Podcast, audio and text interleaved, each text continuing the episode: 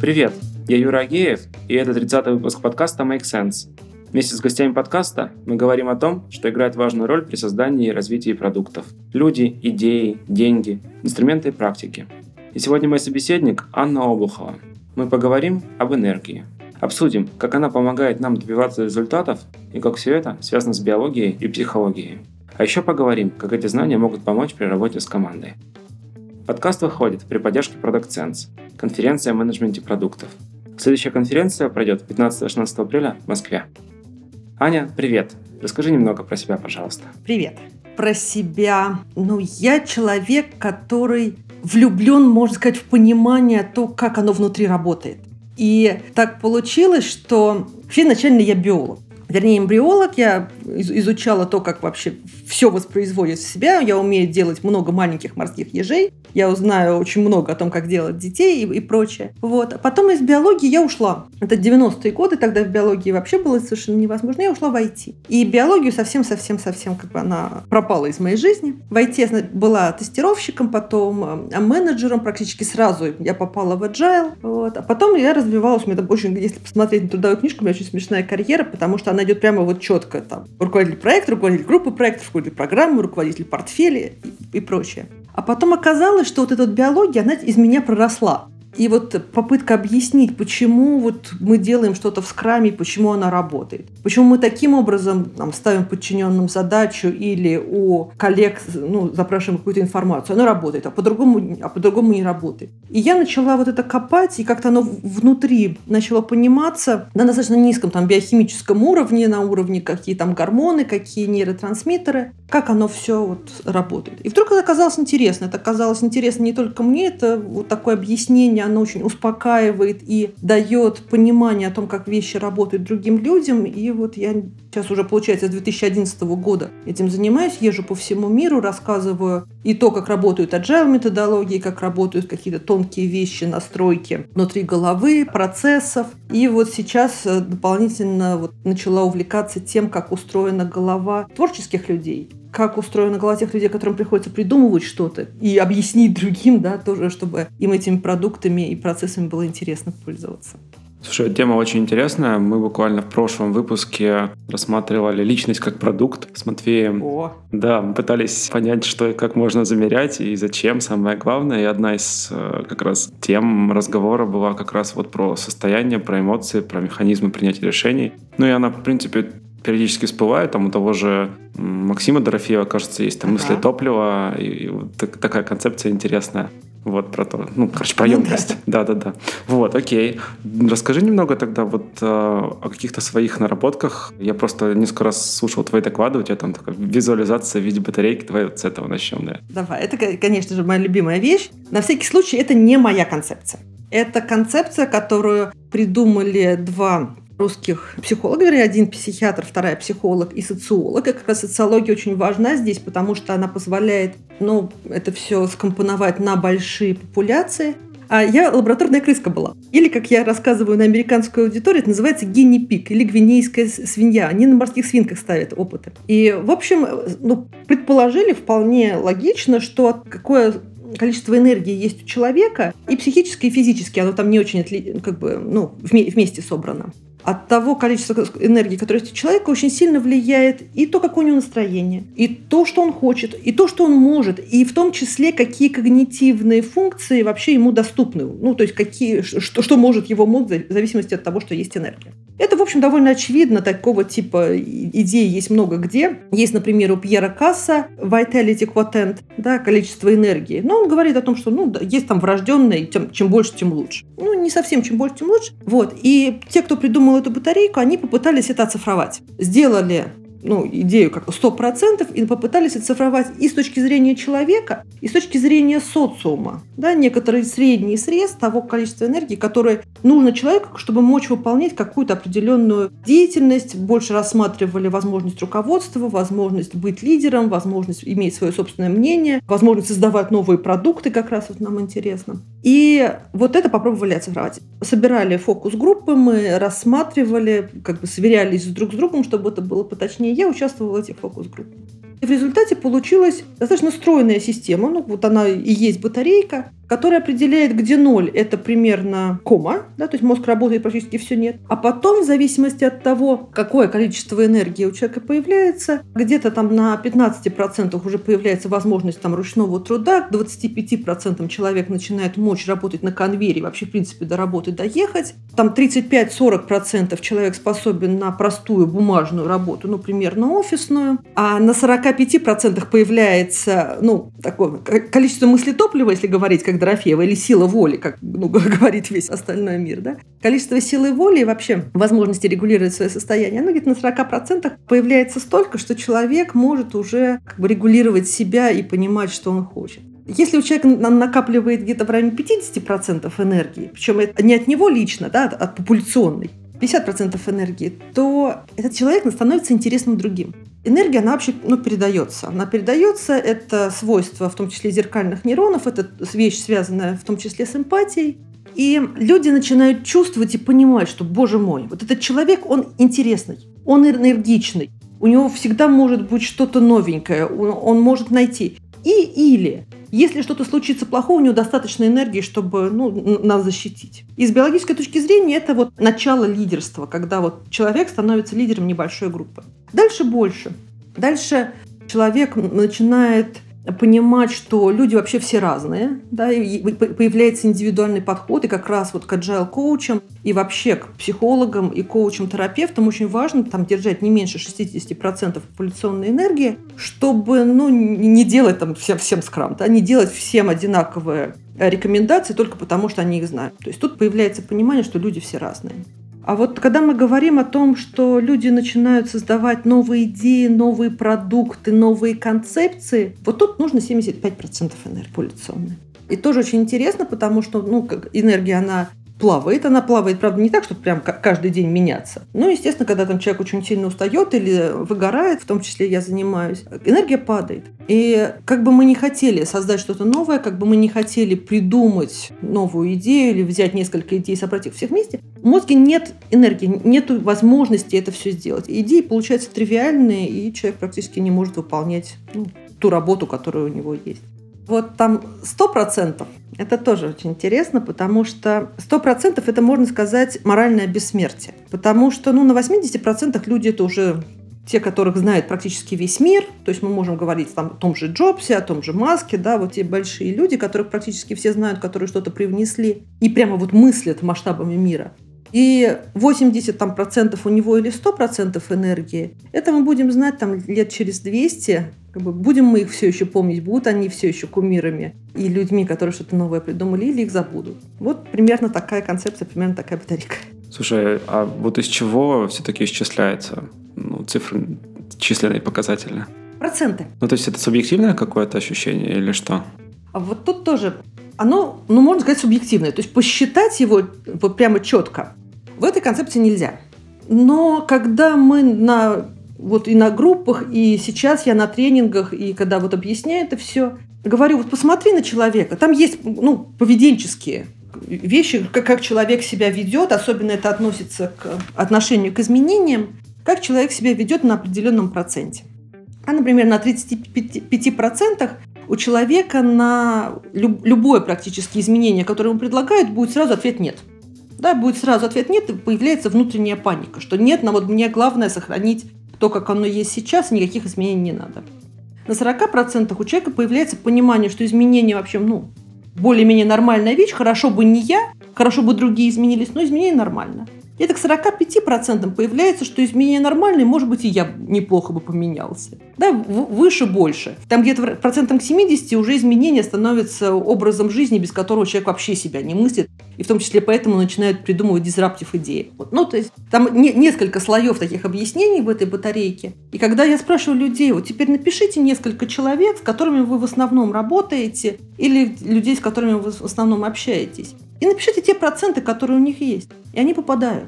Да, то есть субъективно мы попадаем. В том числе, потому что вот это количество энергии, которое есть, оно считывается глубинными слоями мозга. Мы их не осознаем. Вот, но мы знаем, сколько у человека энергии. И мы знаем, сколько у человека энергии. Ну, примерно где-то вот с трех лет это уже развивается. Уже можем определить, ну, примерно, кто в доме хозяин, кто в доме главный, у кого больше количество энергии. Ну, там, в окружении.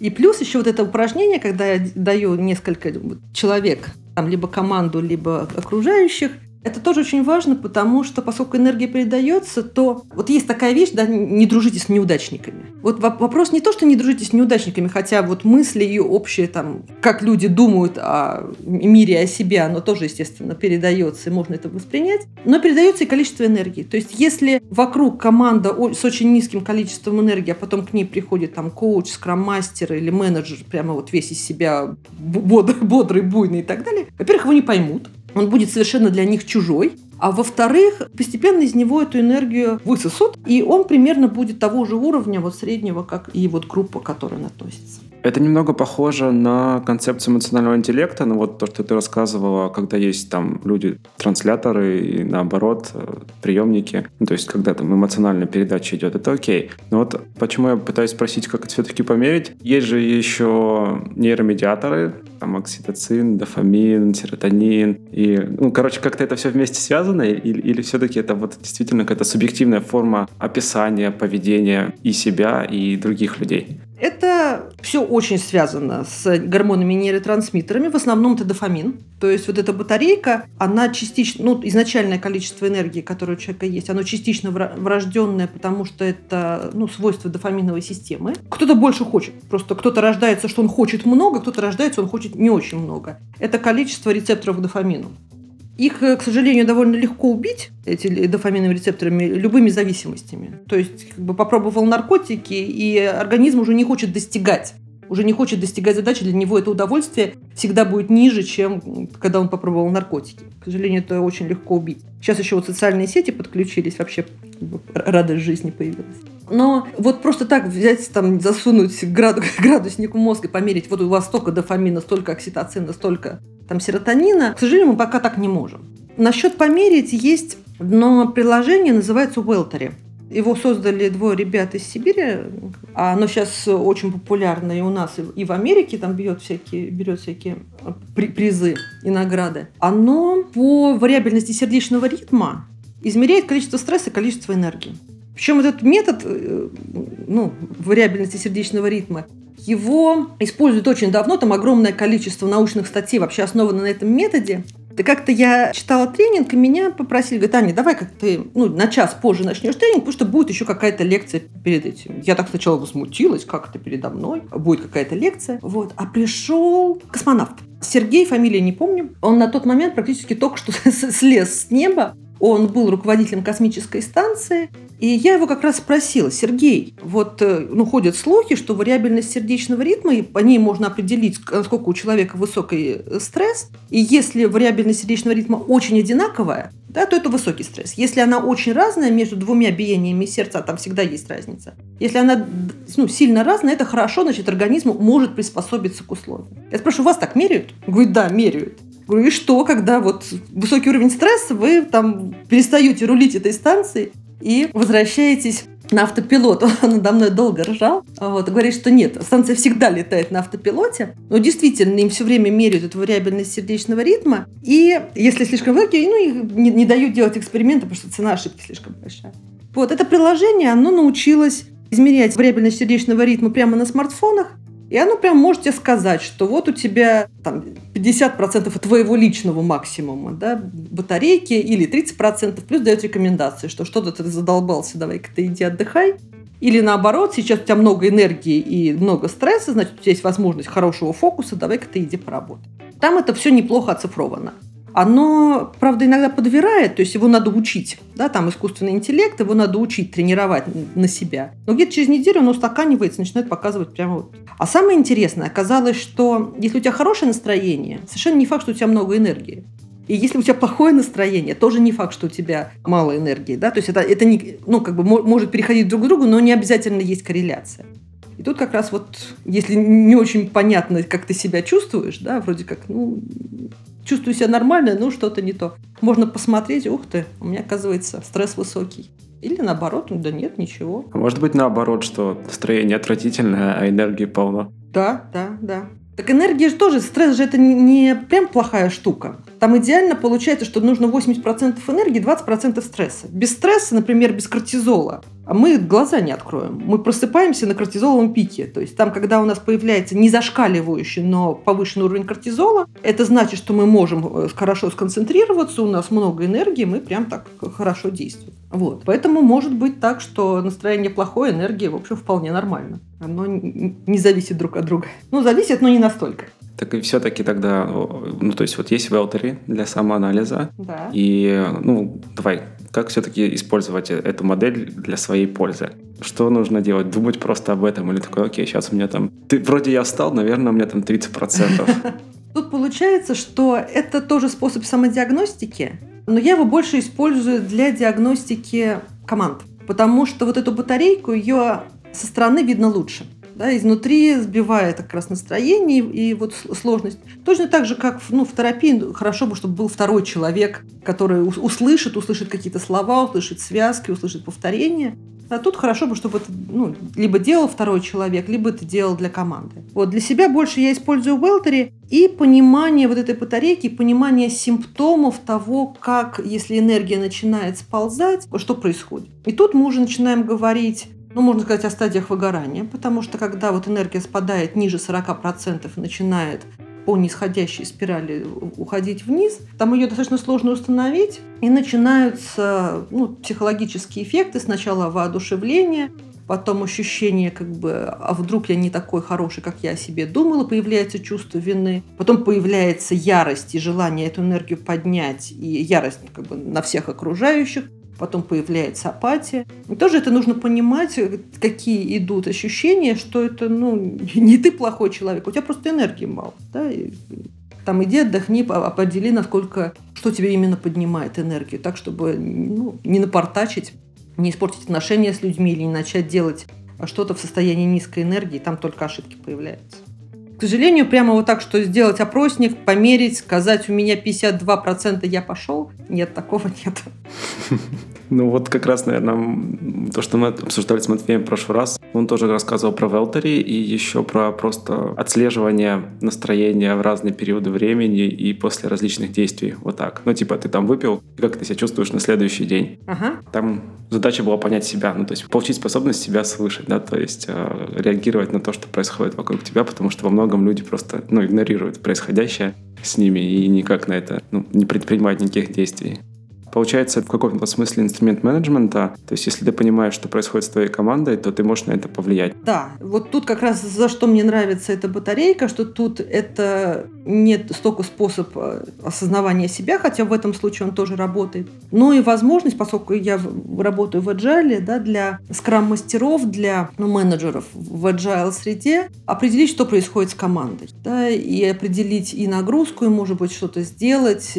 Там есть много вещей, которые можно сделать, как там, изменить процесс, чтобы это делать. Я как раз вот, ну, этим-то и занимаюсь, да, это примерно и рассказываю людям, что как можно изменить процесс, чтобы подросла энергия. Или как можно изменить процесс, чтобы энергия не сливалась в трубу. Да? То есть, соответственно, нам нужна безопасная среда в команде, нам нужна воодушевляющая среда в команде, нам нужно понимание результата, нам нужно понимание, как люди понимают результат. Ну, то есть тоже, можно сказать, осознанность, но уже больше на командном уровне. И да, тут вот эта батарейка, она совершенно потрясающе работает. Ее можно причем использовать, не говоря никому, что вы ее используете, вести графики, отслеживать, сколько энергии у людей и понимать, если вдруг энергия поползла вниз, во-первых, что произошло, из-за чего энергия поползла вниз, вовремя остановиться и сделать так, чтобы она либо поднялась, либо хотя бы перестала падать. Вот тут это совершенно потрясающий инструмент. Это как будто как антропологи наблюдают. С обезьянами, конечно, они наблюдают.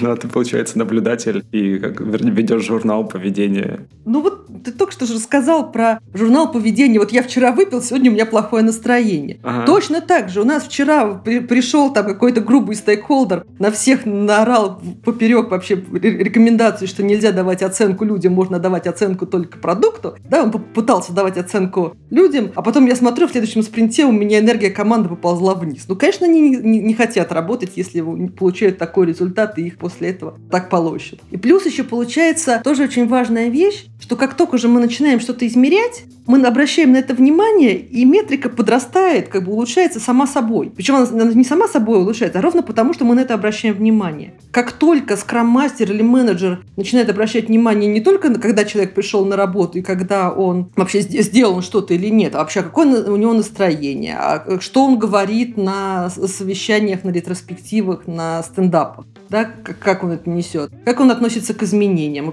насколько у него он предлагает что-то новое, ну вот берется ли он что-то сделать. Да? Вот только, только это мы начинаем замечать, человек становится просто внимательнее к людям. И люди благо- благодарны от этого тоже, но, по сути, заряжаются и возвращают эту внимательность и к себе, и к членам команды, ко всему. Это вот та психологическая атмосфера, которая в том числе ведет к увеличению производительности.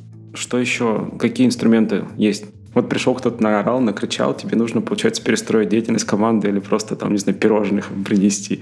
Как, как повлиять на эту энергию? Тут есть такая вещь, называется контейнирование эмоций. Да, что эмоция появляется, и когда мы понимаем, что эмоция появилась, то ну, остановить мы ее не можем. Потому что когда мы...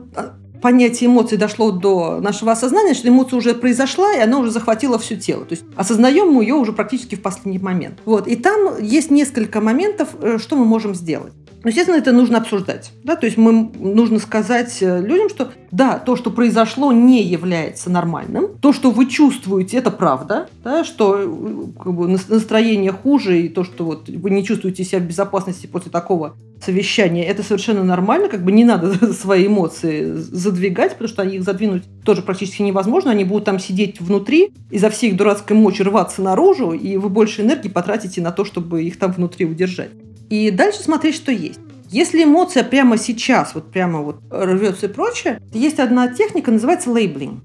Да, по-английски, или, ну, карточка, бирка, да. Нужно ее назвать. Что я чувствую? Ярость. Что я чувствую? Беспомощность. Что я чувствую? Грусть. Да, вот что-то такое. При этом не нужно рассусоливать. Если мы начинаем рассусоливать, как иногда любят, да, что вот что-то произошло, давайте мы сейчас поговорим об этом, еще что-то, то эмоция нарастет. То есть, если эмоция позитивная, то мы как раз хорошо бы ее так помусолить, пообсуждать, она будет ярче. А если эмоция негативная, то ее нужно четко назвать и, как бы, и все. Таким образом, вот четким называнием мы переводим эмоцию из внутренних слоев мозга, которых, в которых нет языка, на более высокую, на префронтальную кору, на более высокий уровень мозга, там, где появляется речь и логическое мышление, и тем самым мы эту эмоцию нем, немножко глушим. И есть еще один метод, который, ну, является превентивным, что если мы понимаем, что вот на таких совещаниях могут возникать негативные эмоции, либо мы переформатируем это совещание. То есть вообще в грубом варианте мы можем этого человека на совещание вообще не звать, да, если он вам портит вообще всю, всю жизнь. Либо попробовать переформатировать, использовать фасилитацию, например, на этом совещании, чтобы не давать ему прямо, что он начинает всех поливать, а делать это нам, например, на стикерах или на флипчартах, или делать так, чтобы он выступал там сильно не первый, или каждого ограничивать по минуте, или задавать четкие правила, что мы ни в коем случае не говорим ничего людям, мы говорим только продукту. Ну, то есть делаем так, чтобы этой ситуации в принципе не случилось, да, чтобы этих ситуаций вообще не было. И ровно когда мы это проговариваем, когда мы придумываем стратегию так, чтобы этого не было, тоже организм успокаивается, потому что, ну, получается, ну, мы можем на это повлиять. Да, то есть организм начинает нервничать тогда, когда мы не можем на это влиять. А тут мы смогли это назвать, мы смогли определить, что с этим сделать, но уже лучше. Это, кстати, интересная мысль, то, что можем влиять. Сейчас мы проговорили, получается, про такие, скорее, реактивные, да, меры, когда уже что-то произошло, и мы на этом пытаемся как-то это сгладить, исправить. Но получается, если у тебя есть метрика, ты как-то можешь влиять на ее величину, тогда, получается, ты можешь и прокачивать, в свою очередь, команду, там, я не знаю, толкать ее вот к той самой креативности, ну, там, понятно, наверное, до уровня Джобсов ты их не раскачаешь, хотя, может быть, но тем не менее. Вот это же тоже возможно получается. Да, возможно. Мы так работаем превентивно и сразу начинаем работать над доверием в команде. Причем доверие тоже очень интересная вещь. Выяснили, что вот когда формируется команда, нужно обязательно людям сказать не просто, что вот, вот проект какой-то, вот давайте мы над ним будем работать, а нужно прийти и прямо словами через рот сказать: ребята, мы команда. И вот просто от этих слов, что мы команда, люди начинают намного сильнее доверять друг другу. Это проверялось на многочисленных исследованиях там, с деньгами. Даже люди не видели друг друга, просто им говорили: вот А и Б, вы в команде. И все, люди были готовы одолжить большее количество денег там в разы людям только потому, что они в команде. Они им сразу начинали больше доверять. То есть вот это именно этап формирования команды, или вот то, как мы делаем там кик-офф команды, когда команда формируется, создаются общие правила, это все проговаривается, говорится, о чем продукт, прозрачность, там, доверие и так далее. Мы превентивно как раз создаем доверие и доверительные отношения в команде. То есть с этим мы вот прямо работаем сразу. То есть одна из вот техник тоже. Это какой-то, я просто сейчас пытаюсь оформить эту мысль, получается, это какой-то такой фреймворк мышления для руководителя. То есть мы часто об этом говорим, как, как хорошо, типа, что нужно относиться к людям вот так и так. Не нужно там на них кричать, не нужно их ругать. Ну, типа, как это, есть антипод плохого руководителя. А получается, вот то, о чем ты говоришь, это объясняет зачем. То есть это вот как раз более высокоуровневое объяснение ситуации. Да, это, ну, это не, более низкоуровневое объяснение ситуации. То есть а, мы, да, да, мы, да. мы, мы лезем вглубь, да. Это как раз фреймворк. И фреймворк, который вот я составила по там, тому, что происходит. И там получается, что это фреймворк производительности команды. И этот фреймворк, который основан на том, как работает мотивация в мозге, и что нужно, чтобы в мозгу было достаточно, достаточное количество энергии, чтобы он ее не сливал, чтобы эмоции были, ну, либо ровные, либо позитивные, и чтобы производительность росла. И там получается три плюс компонента.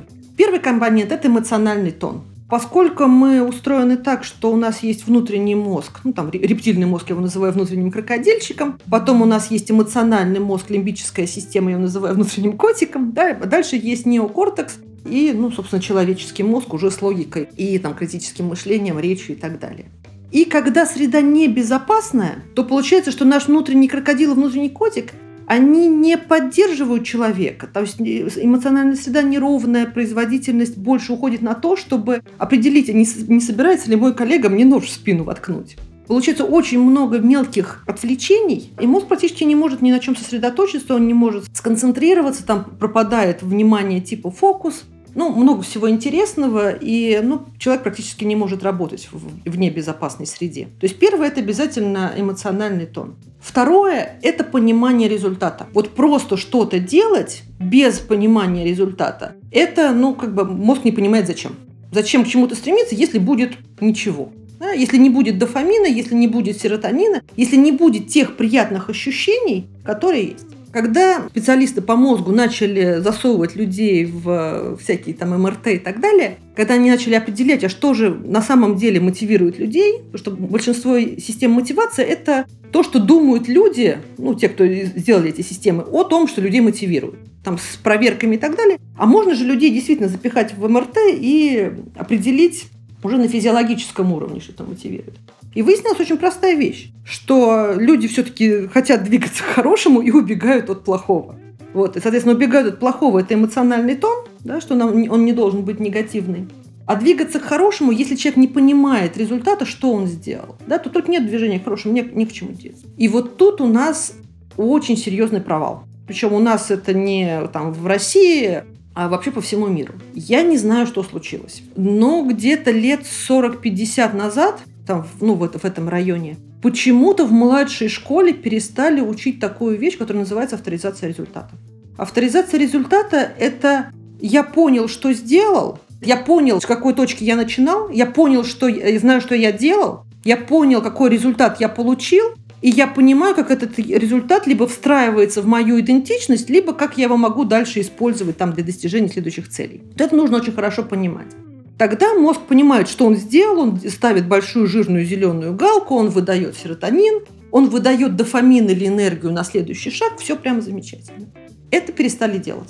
Это перестали делать и в России, это перестали делать в Англии. Я спрашивала американцев, тоже у них это все, все перестали делать, и люди перестали вообще понимать результат. И начинается, что я делал, я делал, я делал, а что я делал? Да не знаю, просто как бы задолбался, устал, ничего я не сделал. И расстроенный пошел домой. Будет завтра энергия? Нет, не будет. И вот то, чем занимаются скрам-мастера, чем обязательно нужно заниматься вот менеджером уров- уровня команд, да, тех, тех, кто кон- конкретно работает с людьми, это восстановление навыка авторизации результата, восстановление навыка маленьких побед, понимание, что сделать. Следующая вещь. Нужно обязательно знать себя.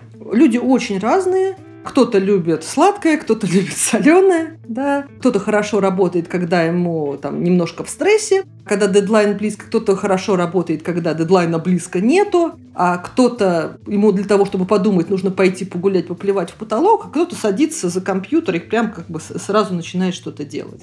А кто-то делает планы и от этого отдыхает, а кто-то для того, чтобы написать план, он, не знаю, два дня будет собираться и потратит огромное количество энергии. Мы все очень разные, да, и вот такие вот небольшие физиологические типологии очень хорошо помогают узнать, кто ты, что для тебя легко и что для тебя сложно, и понять, что какие у тебя люди в команде. Да, то есть, ну, сам, самое просте, простейшее, там, это экстраверты и интроверты, да, тут самые известные, наверное. Но вот с точки зрения работы в команде их несколько вещей. Это вот три основные вещи. И вот плюсик, который, на самом деле, самый важный, то основное вообще для мотивации, для производительности, для того, чтобы люди вообще могли что-то делать, это свобода воли, свобода выбора.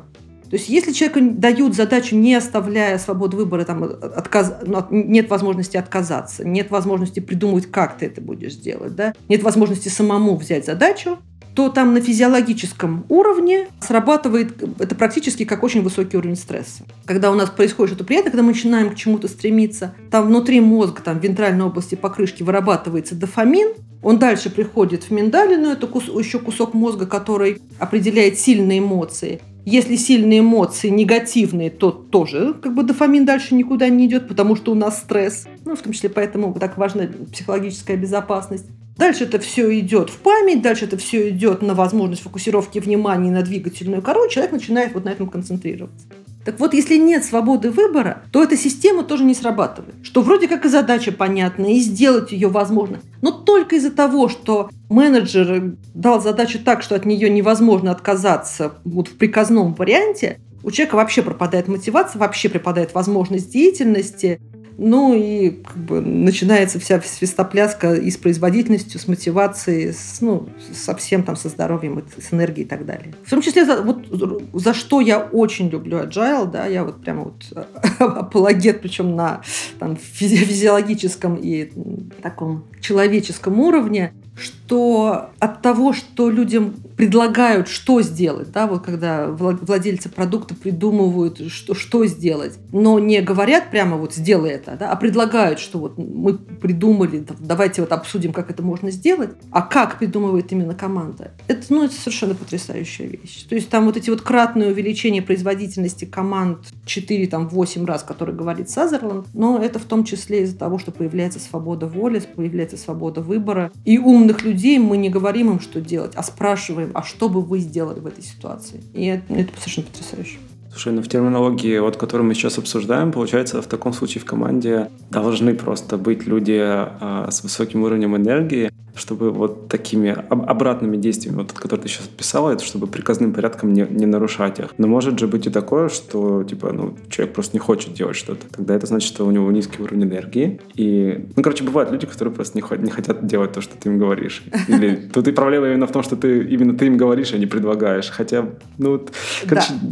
Есть такое возражение. Да, абсолютно. Проблема с двух сторон. Да? Есть, во-первых, что ты им говоришь делать. И тут тоже начинается чудесная вещь, потому что вот в энергетической теории есть такая штука, называется ранговый потенциал. Это то количество энергии, с которым вот ты родился. Вот тут, ну, та дофаминовая система, то количество рецепторов дофамину. А вот ранговый потенциал это определяет, ну, можно сказать, жажду жизни, тот размер результата, который тебе кажется годным для тебя.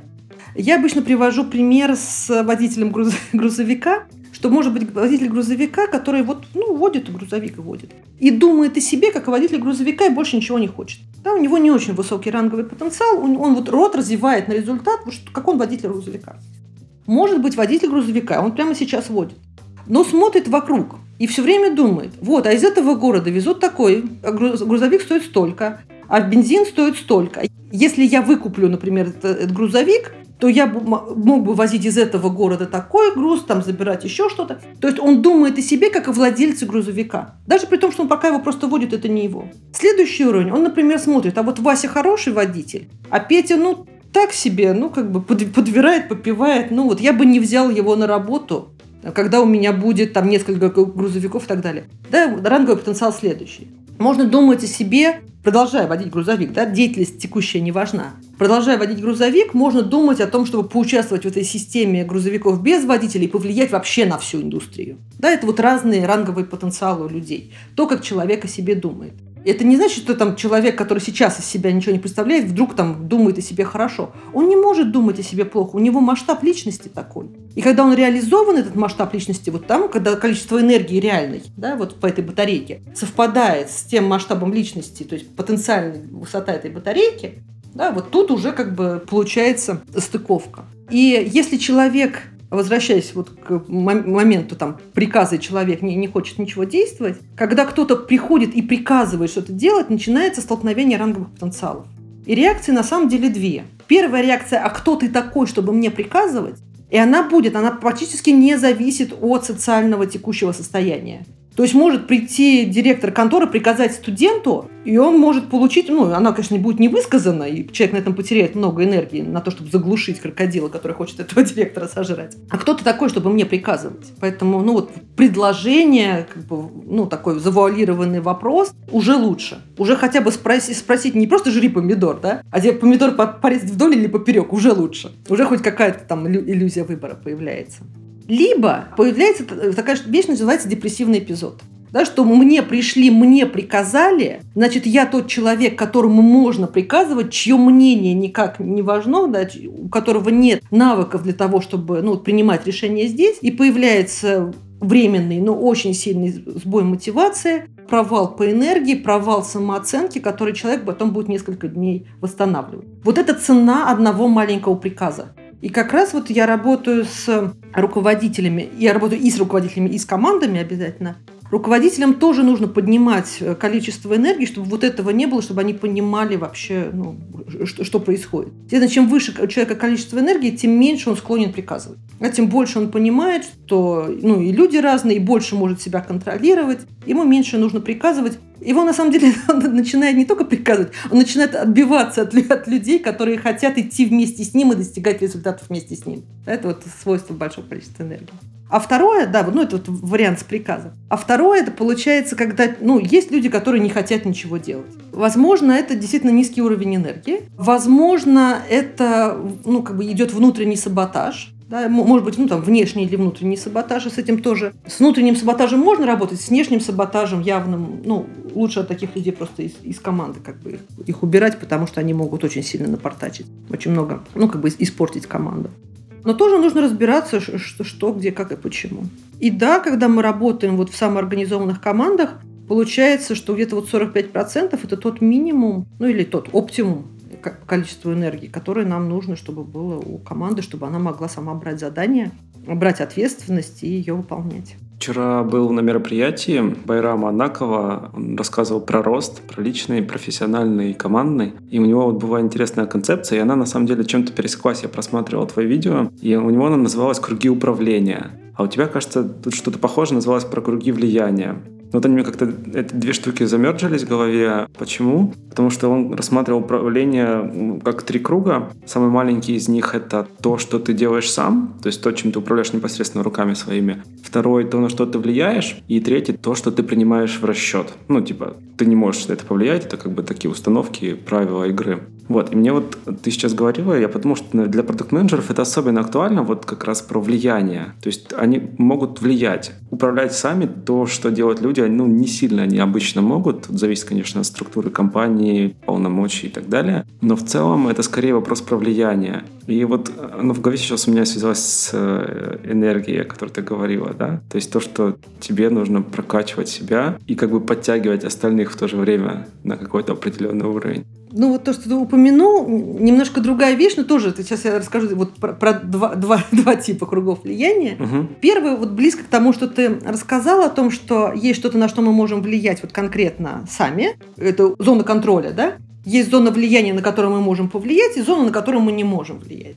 Тут это очень пересекается с постановкой цели, потому что если мы ставим цели и ставим задачи вне зоны своего влияния, то возникает такая вещь, которая называется «пустое усилие». И если мы не можем разложить вещь на мелкие составные вещи, практически те, которые ну, мы можем контролировать силой воли. А силой воли мы можем контролировать только сокращение поперечно-полосатых мышц и направление внимания. Больше ничего. И как раз вот для владельцев продуктов очень важно понимать вот это вот, ну, пустое усилие, вообще на что мы можем влиять. И влиять как бы и сами, когда ставят задачу, точно так же, когда они ставят задачу пользователям в своих продуктах. Да, что пользователь может что-то там передвинуть, пользователь может сконцентрировать внимание, мы можем как-то это его, его направить, ну и больше мы практически не можем с ним сделать ничего. Но вот из этих двух вещей создаются очень как бы интересные конструкты. Если мы пытаемся выйти за зону вот своего влияния, то получаются абстрактные вещи, на которые тут же у людей расфокусируется внимание. Ну, всякие эти успешные успехи, эксклюзивные продукты,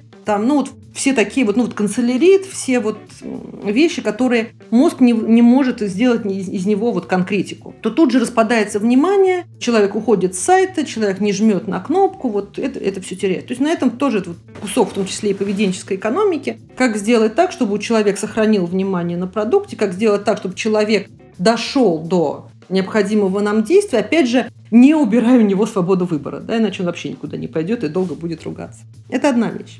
А вторая вещь, это, да, это круги влияния. Это основано на числе Данбара, основано на том, какое количество людей мы вообще можем обработать. Тут начинается, что сначала, в том числе связанное с количеством энергии, у тебя хватает энергии для того, чтобы контролировать себя, да, стать лидером уровня себя. Нести ответственность за свои поступки, нести ответственность за свое настроение, нести ответственность за свою производительность. Потом, через некоторое время, с ростом энергии в том числе, ты начинаешь влиять на других людей. Ну, первое влияние идет, ну, на двоих, да, на, на второго человека. Потом на троих. Потом на небольшую группу из примерно пяти человек. Потом на пятнадцать. Потом на сорок пять. Потом на сто пятьдесят, ну, собственно, число Данбара. Ну и дальше там идет примерно кратное, там четыреста пятьдесят, две тысячи, семь тысяч и так далее. Перескакивать, скорее всего, не получится. Да? То есть перескок, там меняется восприятие, абстракция меняется, да, что пока ты можешь разговаривать с каждым человеком, ты разговариваешь с каждым человеком, у тебя появляется, там, не знаю, десять команд, с каждого человека даже физически в, ну, в лицо уже, там, может, знаешь, как зовут, уже не знаешь. Да, то есть меняется вообще вот подход к работе, меняется к такому варианту подход. И тоже, когда мы делаем продукт, который работает на, индивидуально каждого человека, это одно. Когда мы пытаемся смасштабироваться так, чтобы мы могли влиять на большее количество людей, но сделать так, чтобы каждый ощутил, что это все работает с ним, это тоже некоторый другой уровень абстракции. И, опять же, это следующий уровень энергии. Да, то есть работать один на один хватает пятьдесят процентов энергии, работать там, с командой нужно где-то в районе там, пятьдесят пять, а работать с несколькими командами нужно шестьдесят, да, работать с большим количеством людей, влиять там, на индустрию, создавать продукты, которые, вот, за которыми пойдут, это где-то нужно семьдесят пять. И вот для продуктовых менеджеров, вот, с моей точки зрения, вот я смотрю по энергии, по тем когнитивным вещам, которые им нужно сделать, это самая тяжелая работа. Причем не потому, что она именно тяжелая там, физически или еще что-то. Просто требования к уровню энергии такие, чтобы действительно создавать новые идеи, действительно создавать то, зачем пойду, действительно мочь рассказать об этой идее так, чтобы остальные зажглись и там, пройти все там, комитеты, не комитеты, там, утверждения, не утверждения, да, придумать то, что зачем, зачем действительно пойдет, что действительно сработает, и при этом держать как бы, собственный уровень и креативности, и настроения, и желание все это сделать. Это очень высокий уровень энергии, семьдесят пять процентов. Вот. А энергия распределяется, это нормальное распределение, то есть таких людей, ну, десять, ну, пятнадцать процентов популяции. И то, если не учитывать тех, кто уже выгорел или, ну, там, заболел, или просто не умеет поддерживать уровень энергии, у него более нет. Давай поговорим про выгорание. Вот как раз тот момент, когда, допустим, ты был в форме и потом э, начал ее терять. И окей, мы поговорили сейчас про команду, но все, даже, все же интересно и про себя иногда подумать. Ты работал-работал, вдруг понял, что что-то с тобой не так, тебе начинает, не знаю, надоедать. Ну, то есть ты еще не задумывался о уровне энергии, сейчас ты про это послушал, такой, блин, да вот это же про меня, у меня сейчас не семьдесят пять, как было полгода назад, а пятьдесят. Угу. Нужно что? Нужно попытаться понять вот лучше себя, как говорили до этого, или что? Какие можно, есть ли какие-то срочные, может быть, меры? Ну, во-первых, нужно понять, на чем ты начал терять энергию, да, из-за чего ты начал терять энергию. Вот так, когда было вот семьдесят пять, а потом вот сейчас оно поползло, посмотри, что со здоровьем. Прямо есть несколько, ну, вариантов, которые нужно проверить. Да? Вот уровень кортизола, уровень витамина дэ три, уровень фери, ну, ферритина и железа, уровень сахара. То есть посмотреть, вот нет ли таких вот очевидных вещей. Уровень тестостерона, да. вот, очевидных вещей, которые сжирают энергию. То есть не проблема ли со здоровьем. Потом смотришь, не было ли большого хапка. Большой хапок – это, ну, как бы ментальная идея, ментальный конструкт. Что, ну, вроде как у меня все хорошо, но вот есть какая-то привлекательная идея, и вот сейчас я напрягусь, вот сейчас и вот я напрягусь, я буду много работать, мне сейчас будет плохо, но потом я достигну этой вещи, и все будет хорошо. Вот это начало выгорания. Да, вот для творческих, для вот заинтересованных людей вот это начало выгорания. Потому что, ну, вот мотивационная и дофаминная система, и то, как выделяется энергия, она так не работает. Да? То есть я вот хочу, хочу, хочу, сейчас нарисовал прямо классную картинку, вот, ну, как физически ты находишься под внутренними наркотиками, да, вот, а, хочу, хочу, хочу. А потом у организма нет энергии на нее дойти, естественно, энергия будет уменьшаться. И для этого нужна авторизация результатов, для этого нужно разбиение на небольшие шаги, для этого нужно понимание, что ты делаешь шаг, понимаешь, какой результат ты получил, получаешь энергию за этот шаг и получаешь энергию на следующий шаг, и так к ней идешь. Да? То есть такая вот постепенная. Она изначально не такая привлекательная идея, да? Что нет вот этого большого хапка, вот я сейчас сделаю, а потом прямо вот получу все на свете. Да? Это вот постоянная работа, она изначально не такая привлекательная, но она дает возможность дойти до цели. Ну, собственно, это не наркотик. Потом есть такая стратегия, называется стратегия белки. Белка же, она не делает один большой запас орехов на зиму. Она делает много маленьких запасов орехов и всего возможного где-то вот, ну, на какой-то территории. И по этой стратегии мы, опять же, ну, смотрим на себя. Это вот, ну, некоторая осознанность и знание себя. А что повышает энергию? Ну, чашка кофе. Сколько, сколько, сколько тебе нужно спать? С какой частотой нужно общаться с друзьями и так далее. И обязательно, обязательно, обязательно смотреть на уровень скуки. Выяснили, что когда скучно, то организм реагирует на это так же, как будто очень высокий уровень стресса. То есть блокирует дофамин, как чтобы он не доходил до двигательных областей, до префронтальной коры, невозможность концентрироваться. То есть, когда скучно, то организм реагирует так же, как будто это очень-очень высокий уровень стресса. Также показали, что если задача интересная, может быть сложная, да, то есть, может быть, она там физически требует много энергии, ты напрягаешься, но организм дает энергию и на эту задачу, и дает в плюс. Да, то есть ты после выполнения вот задачи, которая тебе интересна, ты остаешься в, как бы, в плюсе в энергии. А когда вот идет выгорание, когда, ну, ниже количество энергии, чем хотелось бы, начинается, что, ну, вот хотелось бы энергию там сохранить, не буду я браться за что-то такое вот интересное, никакого челленджа не будет, давайте-ка я вот так вот аккуратненько, ровненько попробую поползти. И люди довольно часто себя гробят на том, что начинают брать скучные задачи, не смотрят на то, что им интересно, ну и получается, что на скучных задачах теряют энергию, на отсутствие интересных задач они и теряют, и не приобретают дополнительную энергию. Стратегию белки приходится делать самостоятельно каждому человеку. И еще одна важная вещь здесь, это вот из серии «Знай себя». Есть, ну, по сути, три типа нервной системы. Быстрая, средняя и медленная. Быстрая нервная система – это те люди, которые очень быстро ловят информацию, и практически каждый сигнал, который они получают извне, обрабатывается мозгом. Эти люди быстро устают, то есть могут там за два часа практически там высадить всю энергию, но потом им нужно полчаса восстановиться, и они побежали дальше. Люди со средней нервной системой, они где-то, ну, плюс-минус недельные циклы. Да? То есть, может быть, недельный, может быть, двухнедельный цикл. Но нужно сделать так, чтобы энергия восстанавливалась за неделю. То есть, такие люди могут работать там, рабочую неделю, за выходные восстанавливаться, потом опять рабочие выходные восстанавливаться. Люди с сильной или медленной нервной системой, они могут пахать как бы несколько месяцев, но потом им придется несколько месяцев же восстанавливаться. Да? И в зависимости от того, как, понимая, какой уровень нервной системы у человека есть, то тут уже нужно смотреть на, ну, не на других, как они работают, да, смотреть на себя. Кто-то будет там каждые полчаса бегать, отдыхать, кто-то будет работать несколько месяцев, потом несколько месяцев отдыхать и восстанавливаться, так есть. А проверяется это очень просто. Берется таймер, просто включается, закрываешь глаза и отсчитываешь двадцать секунд. Открываешь глаза и смотришь, что на таймере. Если меньше семнадцати секунд, то это быстрая нервная система. Если больше двадцати трёх, то медленная. Ну, в серединке, соответственно, средняя нервная система. Ну, вот так можно себя померить, с какой частотой нужно отдыхать, не смотреть на других, которые там говорят, что вот там, не знаю, к пятнице я устаю, а я, может, устаю там уже к середине понедельника уже устал. Ну, похоже, кстати, упражнение было на тренинге Максима Дорофеева. Слушай, вспомнил сейчас цитату из песни Noize эм си. Она там: «Сердце берет у здоровья кредит и вряд ли отдаст». Это вот к вопросу про выгорание, да, и вот эти вот хапки. Uh-huh. Ну вот смотри, ну куча книжек, куча там всего, вот этих суперзвезд, предпринимателей и прочего.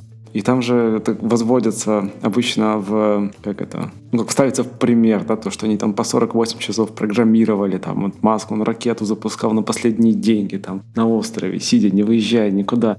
И вот становится вопрос, блин, а может быть без таких вот хапков оно и не получится что-то крутое сделать? Ну, типа вот... Ну, не будет. Мы не знаем, чем пожертвовал Маск или чем не пожертвовали знаем, да. Да, те люди. Может, он там сидел, программировал, там, не знаю, месяц. Мы не знаем, кстати, какой у Маска тип нервной системы. Да? Он, может быть, там два месяца программировал, или если у него сильная нервная система, например, как по сорок восемь часов, а потом, не знаю, месяц валялся кверху брюхом. Или, или заболел, да? Или ногу сломал, да? Запросто. Мы, мы, этого, мы этого не знаем. И опять же, даже если мы предположим, да, что вот я, например, предположу, что да, вот нужно сорок восемь часов, там, два месяца лопатить, чтобы что-то получилось. Но я не смогу. У меня средний тип нервной системы, и у меня недельные циклы. Да, я могу два, два дня лопатить, но потом мне нужно примерно там день отдыхать. Я могу три дня лопатить, мне нужно будет два дня отдыхать. Да, то есть в, в, так, в таком варианте. Иначе это будет, ну, как бы не sustainable, да. То есть это, это будет одноразовое, а потом... Вот проблема выгорания тоже, что из него выходит годами. То есть это потеря трудоспособности на годы. И самое омерзительное, что вот выгорание... ну, серьезное, там, до там, пятнадцать-десять процентов энергии, оно подрезает ранговый потенциал. Организм начинает пугаться желаний и не давать человеку хотеть. То есть, если ты рванул за звездой один раз, не получилось этого большого хапка, причем он, может быть, не получился, результат-то, может, и получился, у тебя организм просто сдох, да, на, на достижении этого. Не получил большого хапка, организм помнит, что, боже мой, когда ты в прошлый раз рванул за звездой, как мне было плохо, он тебе не даст рвануть за следующий. Потому что скажет, ну, или остановит раньше. Плавали, знаем, да.